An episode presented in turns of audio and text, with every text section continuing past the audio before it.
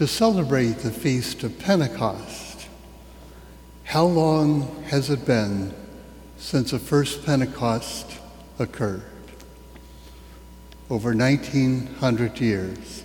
Not quite 2000 because it would have been after Christ had died, but anyway, the outpouring of the Spirit over 1900 years.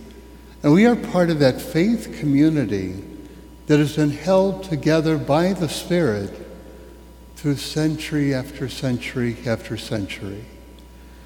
I think it's so amazing when a couple is able to celebrate their 50th anniversary or 60th anniversary or 70th anniversary because you know they would have had some challenges and difficulties and many things would have been trying to pull them apart, but somehow the bond that held them together was stronger and greater than everything within them or around them was trying to work against them and rip them apart.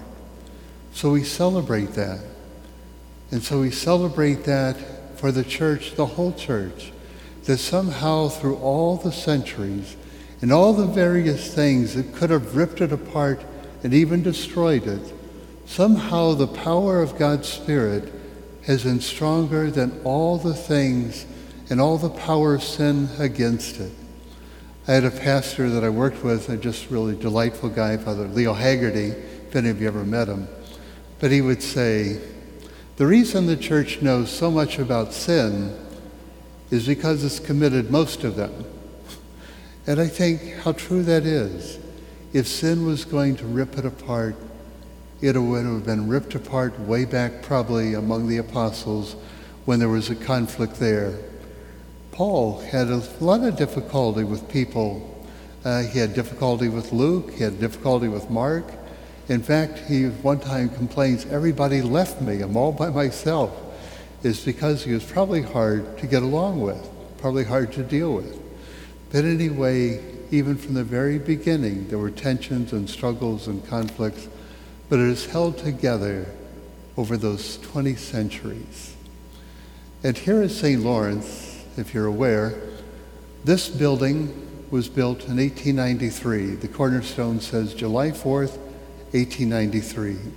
That makes the building itself 125 years old July 4th of this year. The parish's date of founding is 1869. And so in 2019, this parish will be 150 years old. That's just a small part of the history of the church overall. But your faith and the generations that have gone before you have held this community together. Could it have split apart and fragmented? Yes, it sure could have. Could have simply have been people just given up on it? Yes, they could have. But you are part of those, and many of you have been part of this uh, community through many years and your ancestors before you. Um, I see we have Bob Hoyt back here, who's 90 some years old, who was, was he born? He was born here, right? Yeah. Been part of the parish at least that long. So he's got a lot of the history of this parish here. And just think, again, we're celebrating the 150th anniversary. I want to use that year, 2019, I mean, 1869 to 2019, to use the year 2019 as a way of really celebrating the history, but also the Catholic presence in the city of Muncie. I'd like to ask the ushers if they would pass out this little blue form um, because we're looking at celebrating that 150th anniversary. And I want to get ideas from everyone in the parish as to what we might do. It's not just going to be a one event thing, it's going to be a celebration through the year. And so I'd like to get from you, what would you like to see? What would be, you think, beneficial, not just for our parish family, but be beneficial in a way of reflecting the Catholic presence in the city of Muncie? That's what I'm looking at and looking for. So Anyway, in the top part of this blue sheet, you're going to receive just some blank lines for ideas. What ideas that you have that maybe you thought of, you'd like to see, and how might we really celebrate that anniversary? Um, also listed underneath that ideas are the major committees. The parish steering committee, that will be the committee of those who kind of oversee and coordinate the work of the other, other committees. So they help make sure we don't um, run into each other and um, collide, that we, in a way, work together in the various ideas that, that are brought out. Um, that's the parish steering committee. And if you want to be a part of that, check that line. Also, a committee for special events and activities would be like a subcommittee. Special events and activities, a lot of different things and ideas, small or large. Um, if you'd like to be a part of that, it's not that you'd have to be doing all of them. If we have a lot of people sign up for that, a few people can do this, a few can do that, and plan that throughout the year.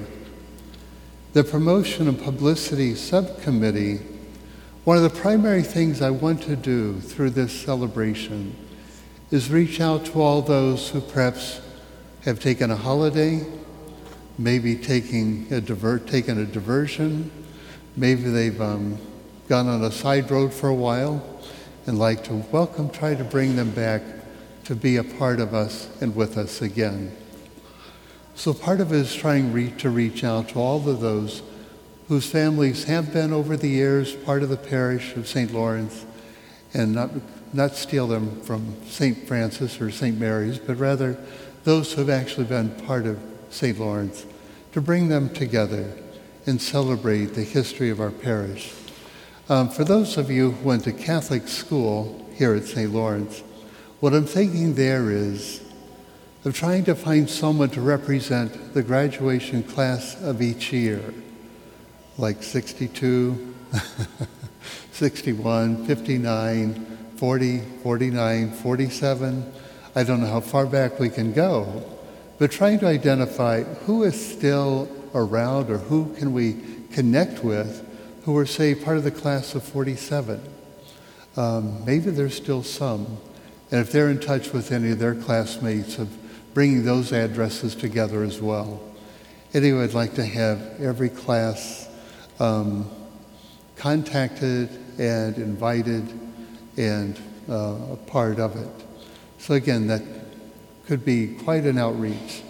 Um, but anyway, that's part of the, I think, the promotion and the publicity, fundraising and sponsorship, all the liturgical celebrations, uh, working on any of those. If any of those are interest of, to you, I'd like to invite you to check that, and then we'll involve you in those partic- the planning of those various events.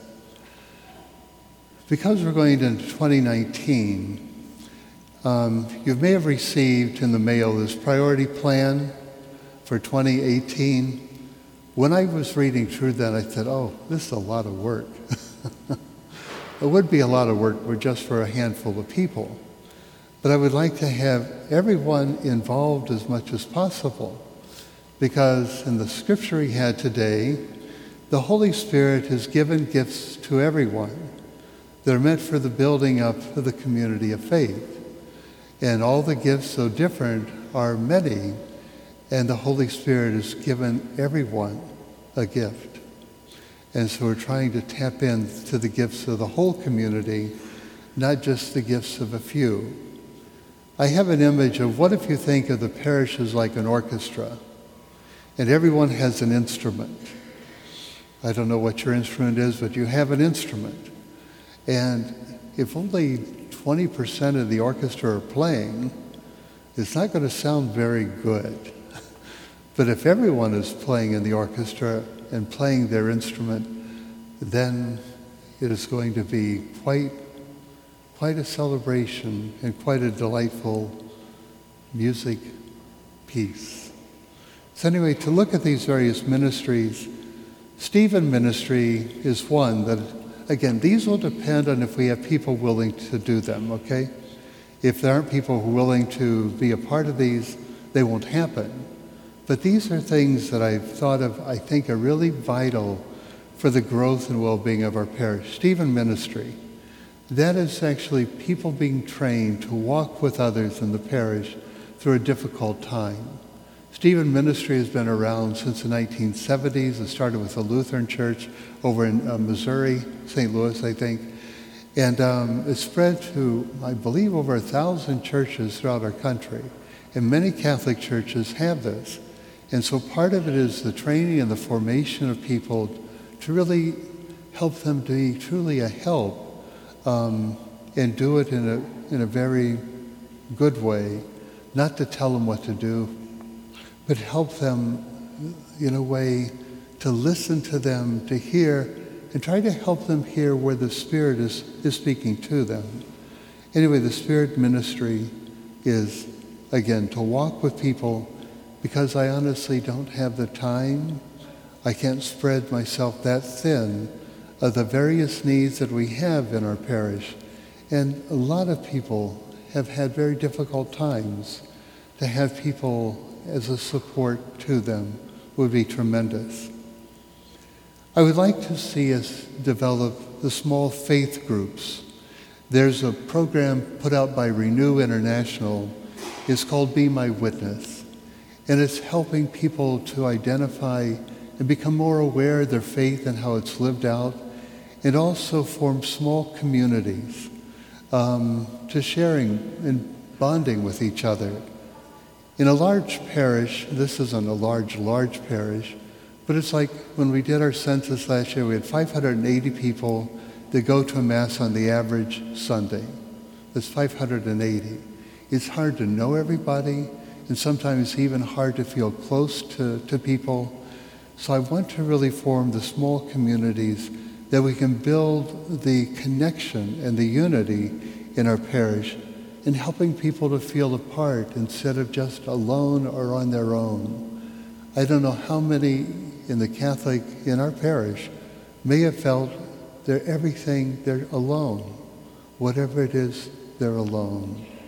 And I want to change that to feeling a part and belonging and also connected and bonded with each other.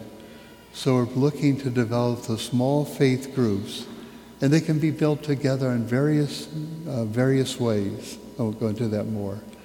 Hospitality, the welcoming at Mass, not the usher's role, um, but actually ministers of hospitality people have told me that they weren't able to come to St. Lawrence because this ramp is so long and they're just too exhausted or weak to make it the entire length of that ramp. Or they don't have a caregiver who can push the wheelchair the length of that ramp. If you have two elderly people, neither one of them would be able to do it on their own. And even just being elderly may not be able to make it. I would like to have people of hospitality who are outside before Mass starts. And when someone comes with somebody in a wheelchair or a walker, someone is there to help assist them to make sure they're able to get in and not be just totally drained by the time they get inside. Um, there was a lady yesterday, I was doing confessions, and there was a lady in the parish yesterday who had come to the conf- go to confession but she, an elderly lady, she fell out of her car. And she said, fortunately, another car came by and stopped and helped pick her up to get her off. She said she couldn't get up off the street. And she wasn't drinking either. Okay, but the helper. And it's like, just like if people were out there from our parish and seeing someone struggling, we wouldn't have a difficulty for some of our uh, physically challenged people to be a part. This parish had to be designed by people in their 30s and 40s because every building is going upstairs or downstairs. It wasn't designed by people who were 70 or 80 or 90 because it would have been designed a little bit different. Um, but anyway, to try to have a hospitality, a welcoming where we're out there, we have people out there to assist people coming up the steps if they're struggling, or you might see maybe a young woman struggling with a, the several children to, to keep them corralled and to get them inside. Whatever it might be, to have people who are there to assist and to welcome people and to even answer questions that people may have if they're just in visiting. A Deacon's Food Pantry, um, you may see that. Uh, it's open house today. Uh, it's going to be open after Mass. I'd like to invite you to go over to see what we're going to be doing now with the food pantry. We are going to be serving 175 families. That's about 350, 360 people um, to go over and see what you're a part of and what this parish is trying to do for the community around us. Um, anyway, the Deacon's Food Pantry, we need probably about 50 to 60 volunteers to work that to really help because we want someone working with each person that comes in selecting the food that, that they'll be receiving. Ministry to the homebound. We have quite a few members in this parish who aren't able to come. They are, they are truly homebound, either nursing home or, uh, you know, at home alone. And I have been very, very weak at trying to get out to, uh, to the homebound. I would have loved to have been doing it more than I've been able to, but I had a few other things on my plate. Um, but I would love to see at least each person of the parish that is homebound have someone to visit with them once a week.